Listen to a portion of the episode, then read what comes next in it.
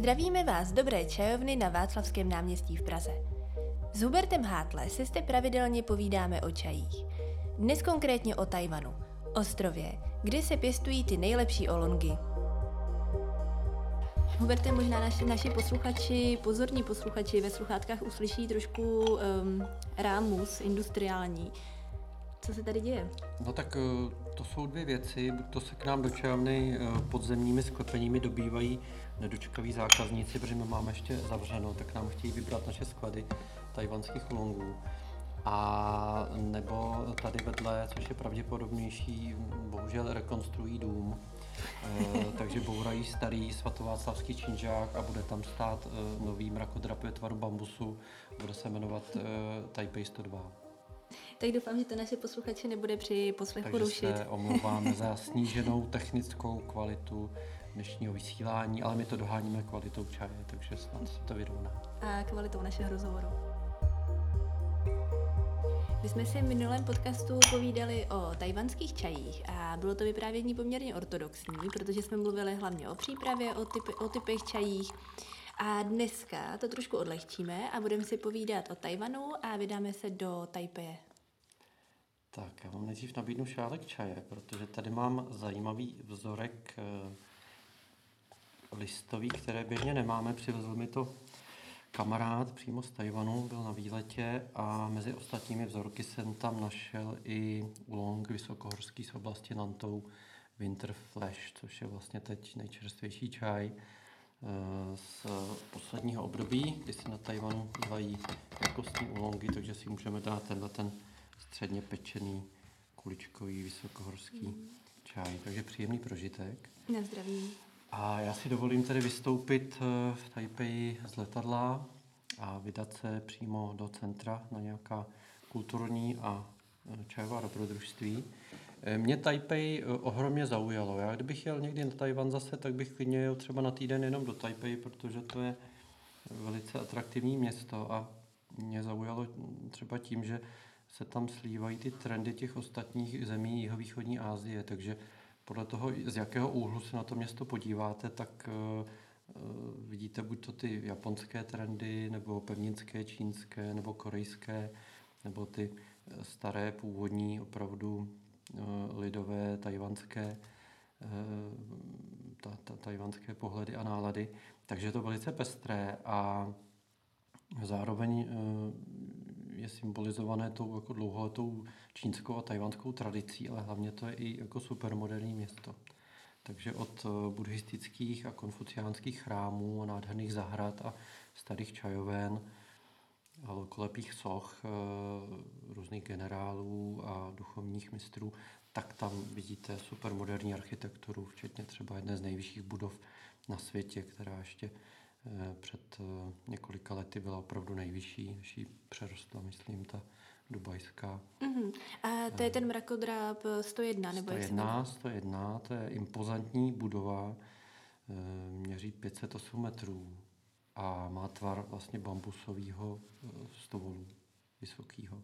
Takže vlastně vypadá velice asijsky. Má tam ty kolínka takhle jako s těmi jednotlivými bambusovými díly toho kmene a tam je několik jako technických naprosto dokonalých vynálezů. Třeba je ta budova je odolná asi až do zemětřesení 5-6 stupňů Richterovy stupnice. Díky takovému kyvadlu, které tam zabudováno, vyvažuje vlastně výkyvy toho domu, super domu. Jsou tam i z nejrychlejších výtahů na světě, kde vlastně zažíváte přetížení jako v letadle. Když jedete nahoru, tak vám zalehnou uši a cítíte tlak v nose a pro někoho to je nepříjemný, ale díky tomu, že tam je vlastně ta jako dekomprese v tom výtahu, tak vlastně necítíte vůbec tu rychlost. Mm-hmm. Ono to jede jako 30 až 60 km/h a v podstatě to strašně rychle brzdí, ale díky vlastně té dekompresi to skoro vůbec necítíte. Jinak byste jela hrozně dlouho na tu vyhlídkovou, do toho vyhlídkového patra nahoru. No a vůbec ta stavba jako taková, vůbec, že ji postavili, že to stojí, že se to nezhroutí tou váhou, tak ona je něco jiného to vidět někde na fotkách nebo v nějakém dokumentálním filmu, něco jiného to vidět před sebou, to je prostě neskutečná síla. Takže když já miluju přírodu a a harmonické věci a čistý, tak obdivuju teda i architekturu, nejenom starou, ale i tu moderní. Takže když se postaví takováhle věc, tak to je určitě obdivuhodné. A co chci říct, je to demonstrace obrovské síly a ekonomického úspěchu tajvanského státu, který do dnešní doby není uznávaný mezinárodně většinou světových států. Není v OSN, vytlačila je, nebo dostala se tam Čína někdy v 70. letech. A v podstatě, i když Tajvan je založen, vlastně ten moderní Tajvan jako Čínská republika, my tomu říkají, že to je pravá tradiční Čínská republika, kterou založil generál Čankajšek vlastně s Číňany, kteří prchali před komunisty, před Mao Tse-tungem z Číny, tak do dneška nemá úplně to mezinárodní uznání jako samostatný stát. O to radši jsem, že tady náš čajový mírumilovný národ Tajvan uznává. Jo, i díky vlastně našemu nejznámějšímu senátorovi, který tam byl loni na cestě a hlásil se hrdě jako k nezávislosti Tajvanu, nejenom na Číně, ale na čemkoliv ostatním. No jinak kromě teda architektury moderní je tam úžasné panoptikum té staré. Jsou tam konfuciánské chrámy a kláštery. Konfuciův chrám je tam jeden z největších. Je to turistická památka, kde se nádherně odpočívá. Dá se tam pít čaj, když si ho přinesete. Je to velice fotogenická a zachovalý komplex budov tradičních. A zajímavé je, že v těchto starých komplexech, že to neslouží jenom pro turisty a pro nějaké modlitby, ale že se to jako moderně využívá. Jsem tam třeba viděl, že tam natáčejí historické filmy nebo nějaké naopak moderní ságy, nějaké seriály, prostě partnerské nebo tak v těchto kulisách. Takže se to využívá vlastně i takhle mediálně a že se to vlastně přibližuje i té mladší generaci nebo lidem, kteří prostě víc sedí u televize, nechodí do těch chrámů. Nebo jsem tam viděl třeba i krásnou módní přehlídku, že tam chodily modelky v těch tradičních čínsko-tajvanských elegantních šatech a fotografové tam fotili a pak to asi vyšlo v nějakém časopise. Takže to je jako velice krásné. No, pak je v Taipeji řada krásných čajoven. Oni turisté zběžně, když tam letí podle průvodce, tak většinou na ně moc nenarazí, ale když se potom pídíte, tak jsou tam jak tradiční čajovny, jako desítky nebo i možná stovky let staré, ale i moderní vlastně zástupci moderních fabrik a moderních distributorů čaje. Takže vlastně ty čajovny jsou třeba i v hypermarketech, třeba i v těch mrakodrapech, ve starých čtvrtích i v těch moderních. A když si dáte tu práci najít, tak tam zažijete čajování v různých stylech, od takového jako spíše velkoobchodního nakupování přes malé vlastně jednopersonální sběratelské čajovny, starožitnické čajovny, kde mají třeba velice staré půlery a starou keramiku, porcelán, třeba 100-200 let staré. To bývá většinou na těch starožitných bazarech až po moderní, krásné, velice jako designové a harmonické, řekl bych jako feng shui dokonalé, ale nové čajovny. Je tam velice zaujalo to, že na Tajvanu obecně a v Taipeji to je znát, že Tajvanci zbožňují puer čínský. Takže vedle oolongů, které se tam vyrábějí, tak tam narazíte na řadu obchodů, které prodávají jenom čínský puer, zároveň to jsou sběratelské sklady. A seženou se tam jak samozřejmě nové čaje, tak i rarity za desítky tisíc. Některé takovéhle obchody jsem viděl právě na okraji japonské čtvrti. Tam je stará japonská čtvrť, opravdu se to tak jmenuje, protože tam za okupace japonské 50-leté vlastně na konci 19. a začátkem v první polovině 20. století žili právě Japonci, se tam koncentrovali a vypadalo to v podstatě jako v japonském městě. Bylo tam všechno japonské, restaurace, domy, obyvatele. Tak na okraji té čtvrti je krásný malý starožitný bazar a tam se vlastně střídají obchůdky vlastně se starožitnostmi, že tam jsou staré knihy, nádobí, různé kadidelnice, vázy a tak dál. A do toho tam mají v podstatě jako naházené mezi těmihle artefakty staré puery. moc to nevyplatí moc tam kupovat, ty čaje jsou naprosté většině výrazně dražší, než byste si je pořídili v Číně nebo i u nás, ale má to osobité kouzlo a v podstatě jenom kvůli té ceně jsem si tam nic nekoupil. Oni opravdu chtěli třeba za ty jako lepší puery řádově 2-3 tisíce, což jako, když nakupujeme velkou obchodně a tak jako nás to nezajímá. A za ty čaje měli tam třeba i 20-30 let staré půrové koláče krásné, tak za to chtěli desítky tisíc. Jo. Dělal jsem tam i za 100 000 prostě půrovej koláč ze 70. let a tak jsem si to vyfotil, tak všechno.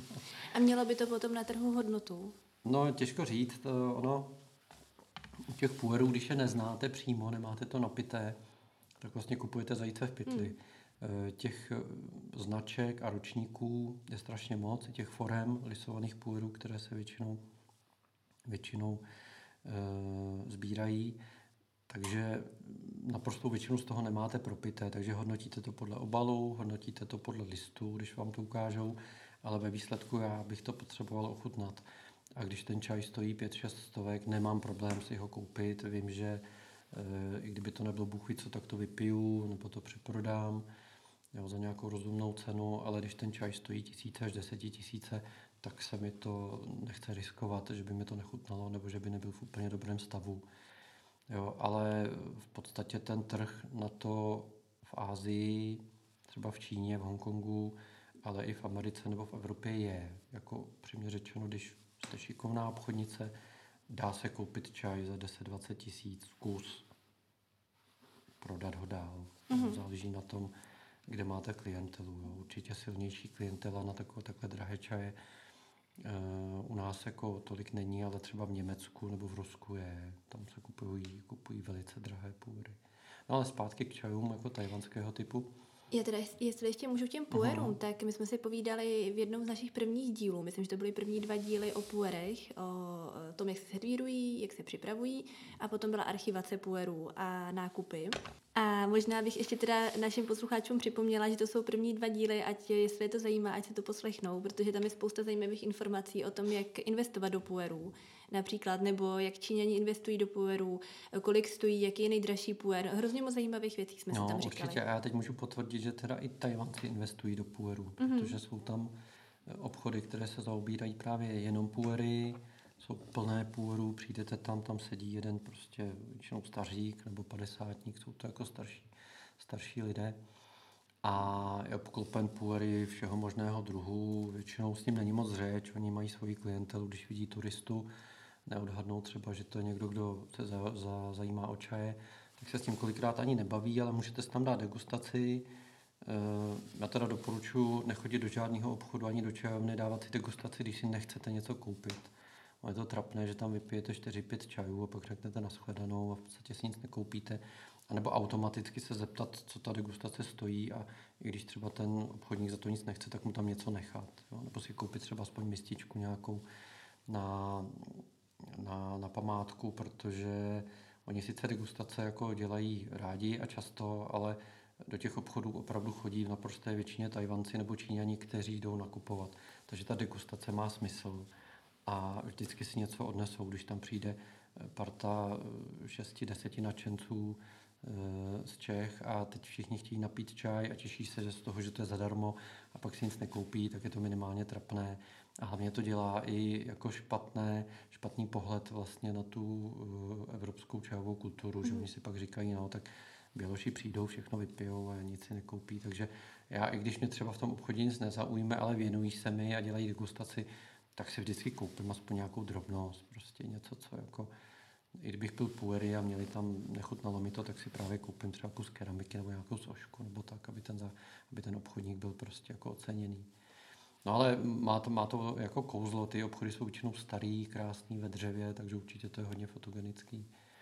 Pak jsou tam hodně obchody a čajovny, kde je to namíchané, že mají třeba půlku obchodu právě čínské puery a zbytek tajvanskou produkci na prosté většině.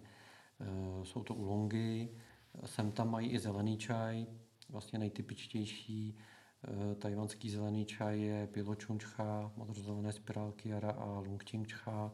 dračí studna, ale nemá to nic společného s těmi čínskými originály. Ty čaje jinak vypadají, sice jsou podobně zpracované, ale jinak chutnají.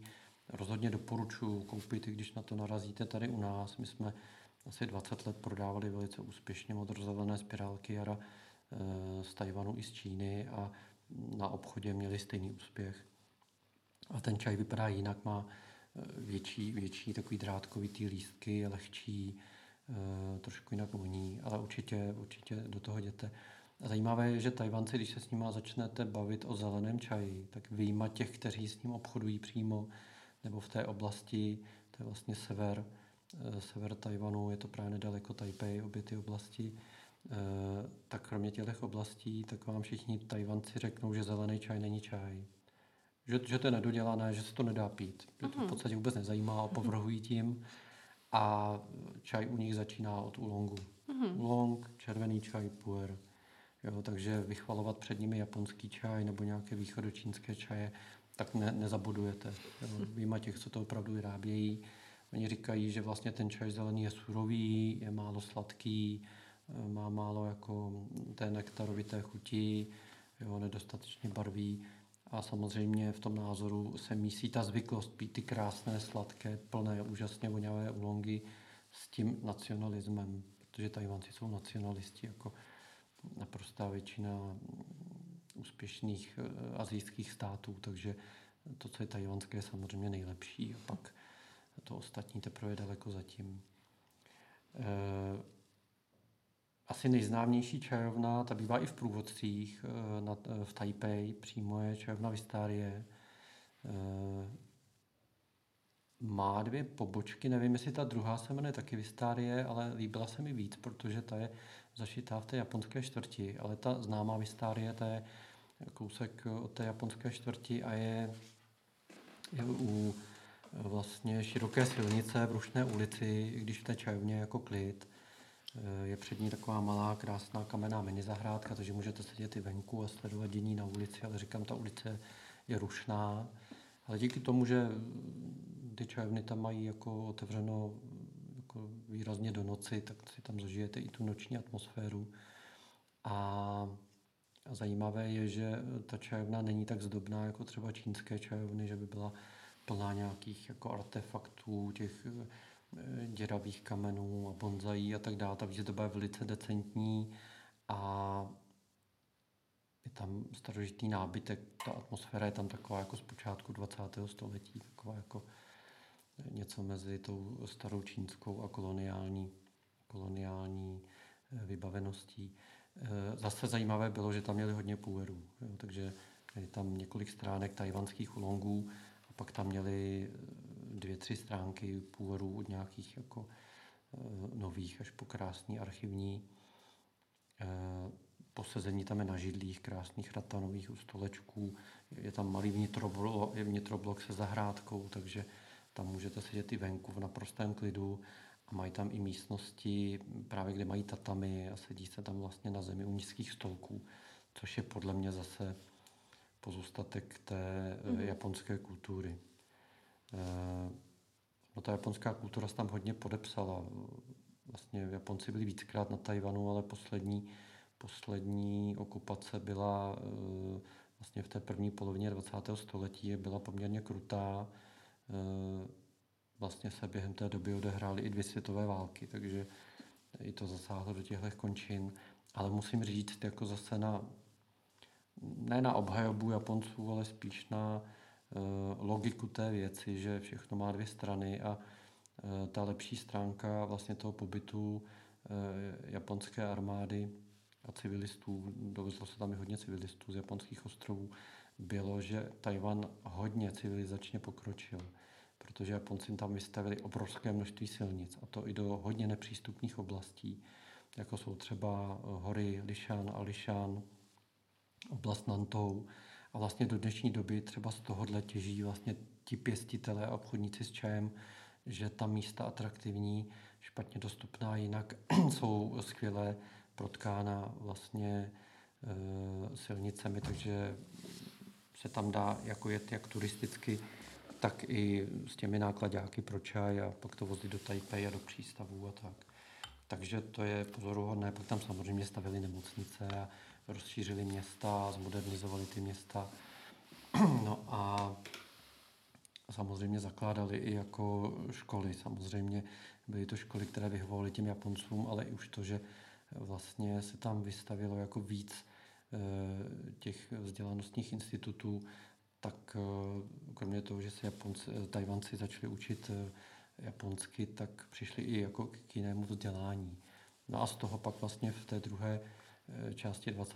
století Tajvanci těžili. Jo. Takže do dneška třeba ta japonská čtvrť v centru Taipei patří mezi jedny z nejpříjemnějších čtvrtí, kde se dá bydlet. Je to vlastně činžovní oblast, není tam moc památek, nejsou tam moc nějaké jako větší obchody nebo tak. V podstatě chodíte mezi většími vilkami anebo menšími činžovními domy, ale je zajímavé, že v těch malých ulicích v podstatě si připadáte jako na malom městě, jo? Mm-hmm. Ale v těch ulicích jsou běžně jako stylové supermarkety, obchody se starožitnostmi, butiky a hlavně i čajovny. A je tam vlastně i ta druhá pobočka té Wistarie a to je velice krásná čajovna, která je z půlky galerií, je velice klidná, obřadní, ten personál se chová velice úctivě, je tam značné ticho, když tam někdo mluví, tak je to jako velice nápadné a je tam krásná tichá zahrada a musím říct, že málo kde v Asii jsem byl v tak meditativní čajovně. Ono to tam není nějak jako direktivní, že by vás nějak peskovali, že mluvíte nebo tak, ale už když tam vstoupíte, tak je tam takový klid, že se tomu klidu rychle přizpůsobíte.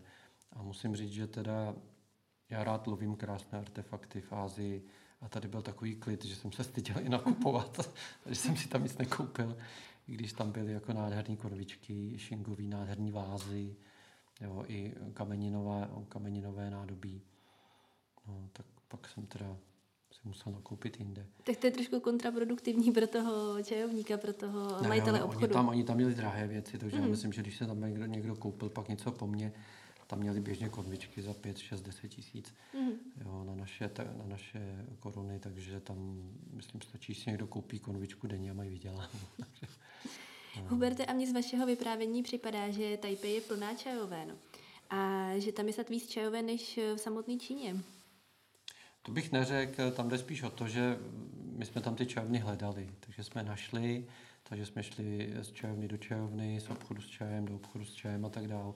Běžný turista třeba na to ani nenarazí, ale myslím jako na ty ortodoxní čajovny, ale jsou v průvodcích, jsou Lonely Planet, takže ty nejznámější tam jako najdete velice snadno a pak v každém větším supermarketu, v hypermarketech, na trzích nebo na těch jídelních trzích, tam jsou všude obchody s čajem nebo čajovny, takže když se pozorně koukáte, zajímá vás čaj, tak čaj tam najdete velice snadno.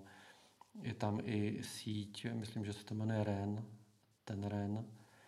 Je to taková síť obchodů s čajem, jedna z nejznámějších tajvanských a ty jsou skoro v každý, jako třetí ulici, čtvrtý, že jdete, narazíte tam na tu pobočku a jsou i v těch hypermarketech, takže není to žádná jako úplně jako bych řekl láce, ale seženete tam od velice přístupných čajů až po jako drahý výběrový, nakoupíte si tam keramiku. V podstatě, když nemáte žádný čaj a nemáte nádobí, tak si tam na jednom místě koupíte okamžitě všechno, jste vybavený.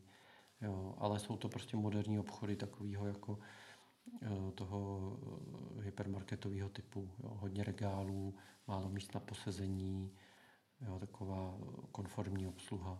Když to, o čem jsem mluvil předtím, to jsou vyloženě čajovny, kam se chodí relaxovat, má to atmosféru, řada z nich je desítky až třeba i 100 let, i víc let starých, takže zažili různé éry, vlastně politické i kulturní na tom Tajvanu, takže co zažili. No a potom teda, když chcete čaj takovým tím moderním teenagerovským způsobem, tak samozřejmě skoro na každém rohu seženete bubble tea. Jo, to je potřeba zmínit, že je to vlastně jedna z nejznámějších stránek tajvanské čajové kultury a že bubble tea, v Americe říkají i boba tea, podle toho, jestli to je vlastně už jako ten tradiční styl výroby těch tapiokových kuliček, co v tom jsou, nebo ten moderní, šizený, chemický, tak to ortodoxní, tomu se říká jako bobatý a tomu šizenému, už jako euroamerickému, nezdravému, i bych řekl, tak se říká bubble tea. Tím se nechci teď dotknout žádného výrobce, ani žádné firmy konkrétní.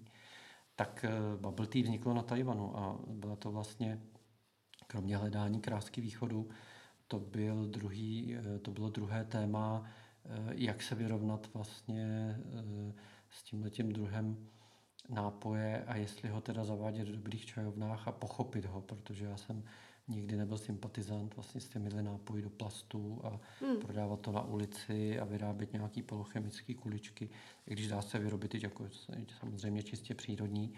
No a na Tajvanu jsme právě byli účastníky kurzu výroby toho čaje od začátku do konce, degustaci, takže jsme byli vyškoleni, jak se to má podávat, jak to vzniklo. Bylo to velice zábavné. Nebylo to teda v Taipei, bylo to v Taichungu, to je druhé největší město na Tajvanu, kde přímo je čajovná, nádherná, stará, kde vznikla tato technologie, tu jsme navštívili, tu čajovnu. Takže tam máte půlku sortimentu jenom bubble tea a druhou půlku kungfucha a ulongy a puery a báječně se tam vaří. Je to krásná kamennodřevěná taková kungfučajovná. No a tam to vzniklo a mě to fascinovalo, že právě člověk to má spojení s těmi bufety a s těmi supermarkety a s tou hyperkulturou moderní. Ale na tom Tajvanu to vzniklo fakt ve starý čajovně. No a odtud se to rozšířilo do různých ostatních čajoven, do bister, do restaurací, do kaváren, do různých stánků na ulici, takže když potřebujete čaj, tak bubble tea je vždycky po ruce.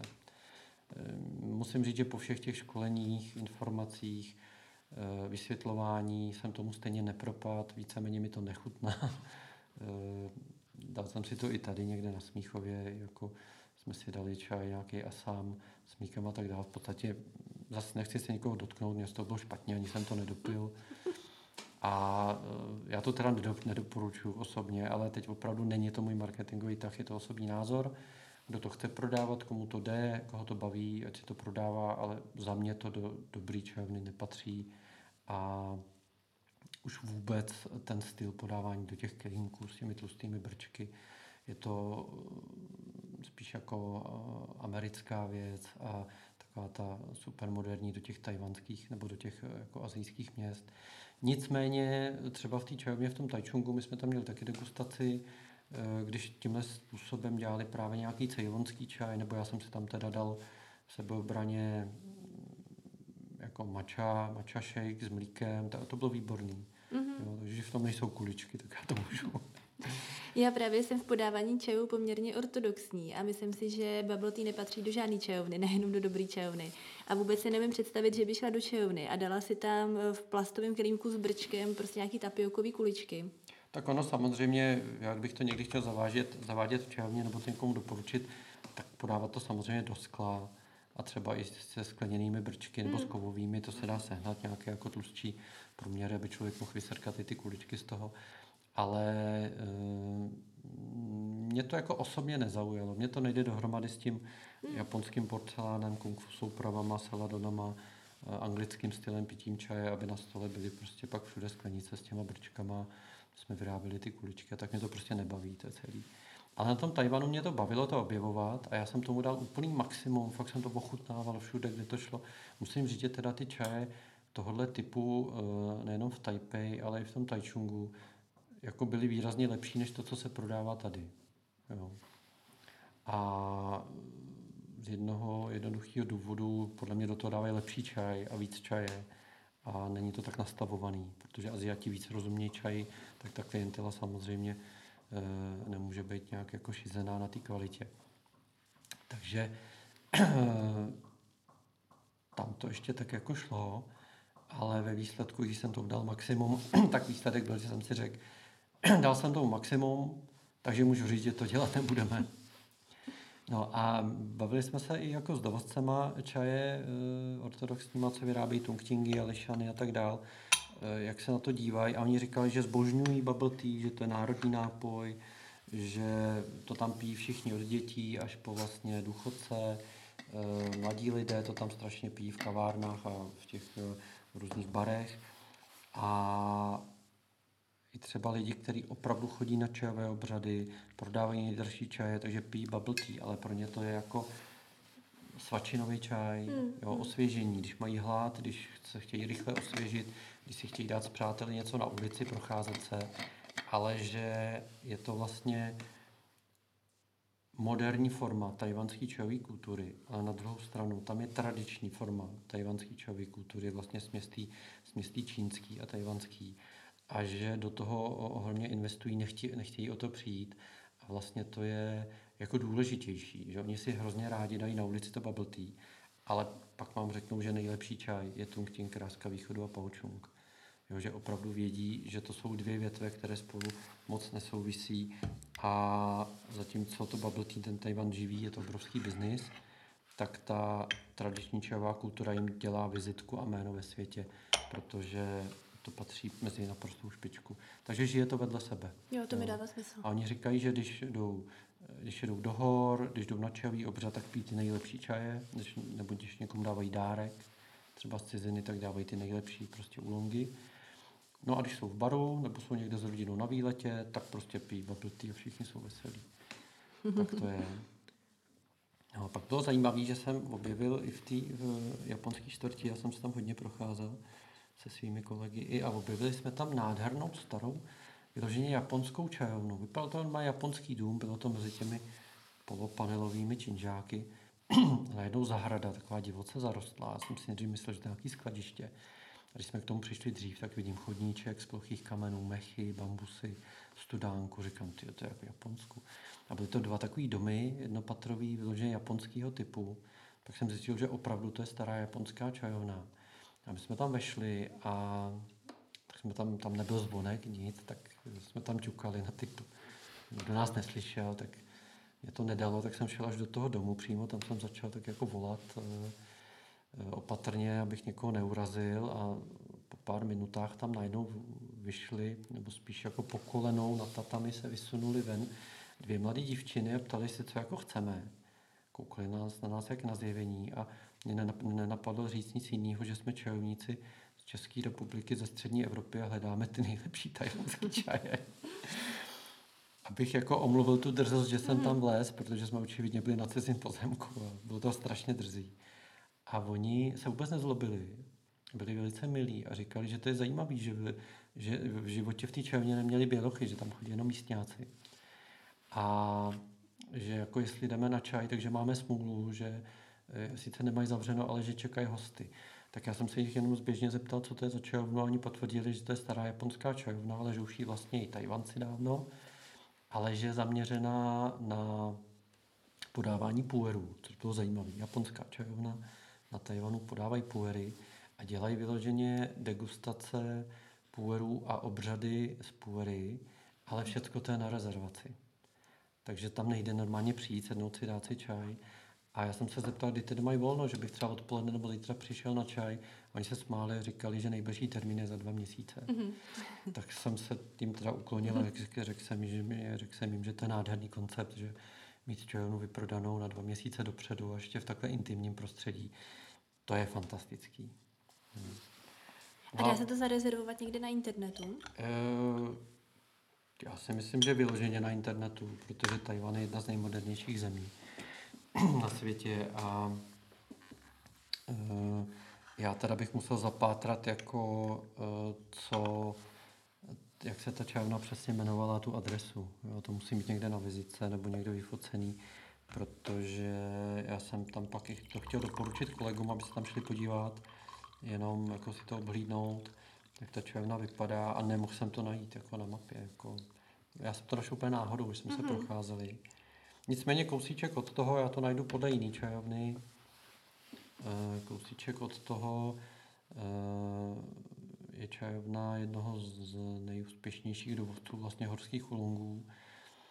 Ta je velice moderní, takový spíš institut čaje, tam jsme byli na přímo semináři o tajvanském čaji, kde jsme probírali technologie výroby různých tajvanských čajů a i přípravu. A zajímavé bylo, že jsme si tam i sami vlastně sušili a pražili čaj. Oni tam mají takové workshopy, kdy vám vlastně dají syrové listí, zachlazené, a vy si sami vlastně ten tvar, ten čaj vytvarujete, dostanete, každý dostane svoji malou pícku, vypadá to jako takový pařáček na knedlíky, ale je to normálně spirálově elektricky vyhříváno. Má to jedno nebo dvě patra a tam si pak vlastně dáte ten vytvarovaný čaj a sušíte si ho. A ten tajvanský čaj se většinou suší navíckrát, že se tvaruje, suší, až nakonec se dopeče, aby byl úplně suchý. A vlastně čím víckrát ten proces činíte, tak tím lepší ten čaj je, že líp voní a má tam méně těch pečených tónů a je i dražší. Takže nám vysvětlovali, že to uděláme třeba na 5krát to pečení a na nás bylo, jak vlastně dlouho si ten čaj chceme tvarovat a pak jak dlouho chceme v jakém tom kole sušit a na jak vysokou teplotu. Protože ty pícky jdou nastavit vlastně od nějakých třeba 40 do 90 stupňů, jo, nebo i víc. A teď si tam nastavíte, že třeba to chcete mít na 70 stupňů na 10 minut. Jo, a takhle. A takhle vlastně si volíte ten čas. Samozřejmě ten čas nemůže být příliš dlouhý, abyste tam nestrávili celý den u toho. A ten seminář byl asi 3hodinový, takže my jsme si tam ty čaje takhle vyráběli a pak jsem si dovez vlastně svůj vlastní upečený tungting domů. Musím teda říct, že to nebyl jeden z nejlepších čajů, co jsem kdy pil, takže jsem se s tím ani moc nechlubil, ale našel jsem ho zrovna minulý týden, teď shodou okolností, jak děláme ty povídání o Tajvanu, tak se rozjeli tady degustace v čajovně, že lidi to nějak cítí podvědomě, tak chtějí degustace u longu, tak jsem ten čaj vytáhl a protože už ten archivní čaj má vlastně 4 roky asi, tak pokročil chuťově, že mě zaujalo, že i v tom sáčku jako zesládl, rozvoněl se a je lepší. Tak jsem ho vlastně zařadil degustace a tu ostudu jsem neutržil. Váš vlastní pečený čaj? Ano. Já jsem teda neřekl, že jsem ho pek, jsem řekl, že to je čaj od speciálního výrobce. Takového malého výrobce. No a což je zajímavý, mně se to tak zalíbilo, že se mi tam přemluvil, ať mi prodají tu pícku. Tak jsem si ji přivez domů. A na Tajvanu se dá běžně sehnat v nějakých potřebách pro výrobce čaje takovéhle vybavení, různé jako špachtle a ty voky na sušení čaje, na pečení a i tyhle ty patrové pícky. Tak tam je takovou malou, ono to fakt vypadá jako prostě hrnec střední velikosti. Tak jsem si to přivez do Prahy a samozřejmě nevím, kam jsem to dal, takže to musím najít a chystám s tím letos, že budeme v čajovně si i dopejkat čaje. Ono je to hrozně zajímavý, protože můžete vzít starý čaj, který vám už nechutná, jakýhokoliv typu, vlastně rozpít si to tím horkým vzduchem na tom a ono se to nádherně rozvoní a ten čaj pak jako získává nový tóny ve vůni i v chuti. Takže i z čaje, který vám nechutná, nebo je starý, nebo vám třeba i zvlhnul někde na cestách, třeba někde na výletě, tak si ten čaj můžete takhle dosušit a zatraktivní se to a běžně se na Tajvanu takhle suší vlastně staré ulongy, ty, co se léta archivují, aby vlastně tam nebyla žádná zbytková vlhkost, aby to nespuerovatilo, tak ty tajvanské ulongy musí být vždycky v suchu, pak tam vznikají velice krásné ovocité a karamelové tóny v chuti. No a pak se to ještě používá třeba v obchodech na provonění obchodu, že vezmete jakýkoliv typ čaje, nasypete trošku vlastně do té pícky, dáte to třeba na 60 a necháte to rozvonět, tak kdokoliv přijde do toho obchodu, tak má pocit, že se tam zrovna vyrobil čaj, má okamžitě chuť si ten čaj dát nebo koupit. Taková aromalampa. No, aromalampa, ale poctivá. No, to mě připomnělo, já teď jsem si všiml, že je hrozná móda zase v obchodech tady zavádět ten aroma marketing, kdy v těch obchodech dávají ty vůně při vchodu do obchodu nebo do těch umělohmotných květin a teď lidem to má jako vonět a víc nakupovat a já jsem měl tady i v čajovně specialistu, který mi o tom dělal přednášku, aby jsme to tady zavedli a že se nám zvýší obraty a já jsem mu řekl, já to zavádět nebudu, protože kdykoliv já jdu do nějakého obchodu a tohle to je, tak mi to smrdí s prominutím a nemám vůbec chuť si tam cokoliv koupit, že to podvod na zákazníka, určitě to není zdravý, tomu nevěřím, ty esence nemůžou být jako kvalitní, takže mě to odpuzuje a mě pobavilo, že ten obchodník mi říká, já tady mám různé výrobky, různé ty aromata a to si tady dáte do čajovny nebo před čajovnou, ty lidi hnedka budou nakupovat a říkám, a jaký ty aromata mě můžete jako nabídnout? A on říká, no tak mám tady třeba orchideje, nebo tady mám třeba jako nějaký jako ovocný, jako jahody nebo maliny, anebo kávu, nejlíp se prodává káva. A říkám, výborně, děkuju, já si nebudu dávat aroma kávy před obchod a to ještě jako nějakou jako chemickou esenci, no, tak to nebyl příliš dobrý obchodník. Jsem čekal, že vytasí třeba bambus nebo nějaké odstíny ulongu třeba. No.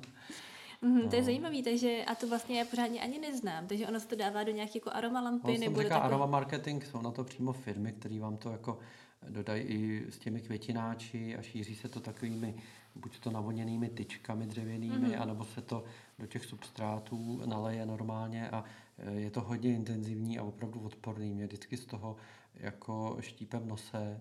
Já jsem si třeba všiml, že teď jezdím do práce autobusem, takže si to ten řidič vlastně dal někde tam za sebe nahoru do toho úložního prostoru a ono to dvakrát za cestu jako zasíčí, že to jako vyfoukne tu vůni do toho autobusu a si vždycky zacpávám nos a je to chvíle, je to jedna z mála chvíle, kdy si hrozně rád beru roušku. Jo, a je to útok na ty cestující, oni si myslí, že to voní, ale je to odporná chemická věc. Ale musím říct, že třeba právě v tom Taipeji se i obchoduje vlastně s čajovými vůněmi. Jak nakupujeme třeba dárky takhle pro rodiny a tak a, nebo pro přátelé na cestách, tak samozřejmě vezeme čaj, ale po těch x expedicích nikoho nepřekvapíme. Přivezeme mističky a čaj. Samozřejmě každý poděkuje, vypije si čaj, není to žádný překvapení. Takže my scháníme i dárky jako jiného typu a třeba rádi vozíme parfémy kvalitní. Třeba v Japonsku dělají špičkové parfémy a v Koreji a na Tajvanu taky. A právě tady v těch čajových zemích často seženete parfémy s čajovými esencemi. A já koukám třeba na složení, tak tam opravdu jsou kvalitní nebo známý čaje a je tam výrazně vyšší složka té čajové esence, než třeba i v parfémech, které jsou třeba z Anglie nebo z Francie. Tady taky v Praze seženete v nějakých těch francouzských obchodech s kosmetikou, čajovou kosmetiku, jo, a parfémy, ale ty asijský jsou velice intenzivnější, jako jsou dost intenzivnější. A opravdu voní po těch typech čajů. Tam třeba v jedné parfumerii měli parfémy asi ze 4 typů oolongu a z bílého čaje. A ty parfémy opravdu voněly jako ten čaj. Samozřejmě poznáte, že to je parfém, ale ono časem jako, když si to použijete, tak z toho vyčpí ten líh a pak cítíte víc tu vůni, ty esence, co v tom jsou. A opravdu to jako krásně vonělo po čaji. A potom teda jsem si ještě kousek za Taipei jsme byli v jedné keramické vesnici a tam byly taky krásné čajovny a v jedné čajovně neprodávali teda kosmetiku, protože to se nehodí samozřejmě do obchodu s čajem, ale prodávali tam, já se omlouvám, celou dobu jsem mluvil o toaletních vodách, ne o parfémech. Lidi říkají parfémy, ale jsou to toaletní vody. Ale tady v tom obchodě bylo jediné místo, kde měli ty parfémy opravdu koncentrovaný, látky, to velice intenzivně vonilo, to stačilo si vzít kapičku, dát si to na zápěstí a 2 hodiny to vonilo. A to jsem nakoupil a tam měli normálně tady ten opravdu pravý parfém měli z krásky východu, pak myslím z tungtingu a pak ze zeleného čaje. A to byla jedna z nejlepších věcí tohoto typu, co jsem kdy jako sehnal. A to jako dárky jako silně budovalo. To bych taky chtěla. Až pojedete příště na Tajvan, tak si žádám čajový parfém. Přivezu toho kufr, no. Jinak Taipei je gastronomicky zajímavý.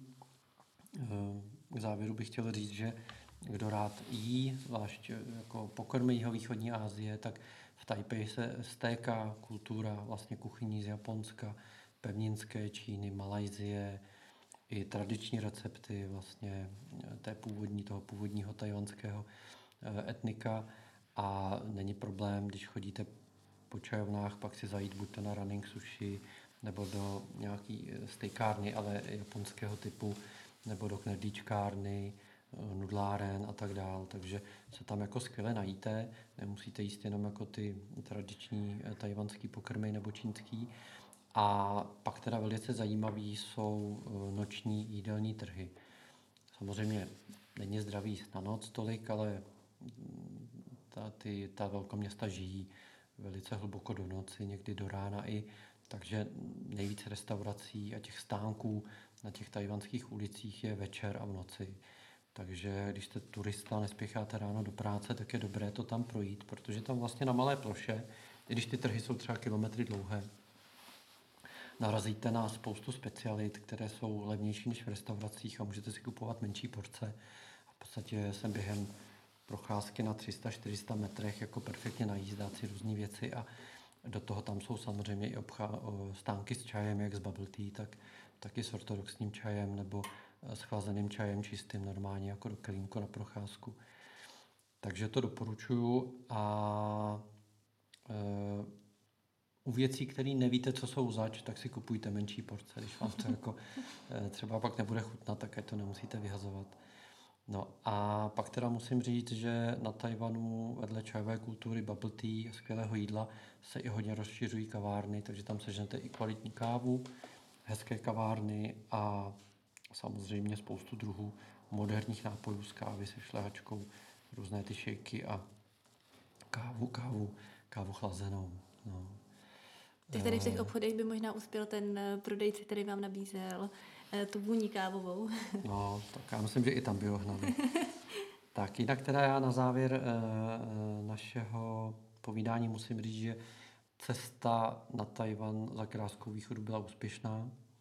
Ačkoliv jsme cestovali velký kus Tajvanu, tak jsme vlastně tu nejlepší krásku východu, kterou jsme potom dovezli, nalezli v nádherném designovém ortodoxním obchůdku asi 500 metrů od hotelu, kde jsme bydleli.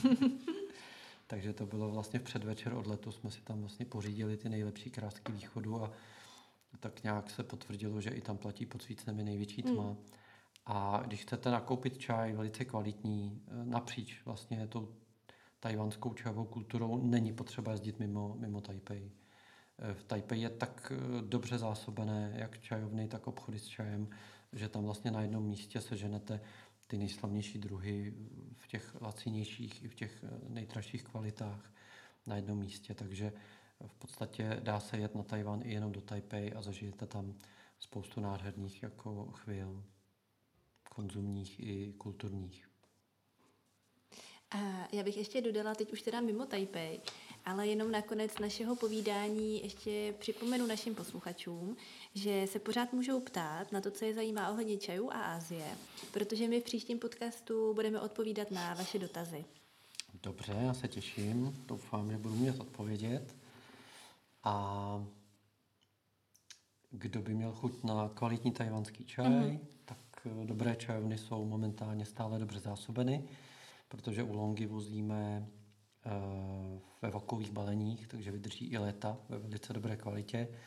A momentálně v této době předjarní na Tajvanu už se teda sklízí veselé, ale my máme ještě loňské čaje a můžu doporučit Alishan vysokohorský, středně pečený tungting, Hungshui, což jsou tekuté rubíny, to je krásný, sladký, výrazně pečený, více fermentovaný oolong a pak máme samozřejmě ještě krásku východu. Takže komu se stýská po Tajvanu, přijďte, dejte si u nás čaj a otevřete knihu, kde se bude psát o tajvanské čajové kultuře. Děkujeme za pozornost a přejeme na zdraví. Příjemné prožitky.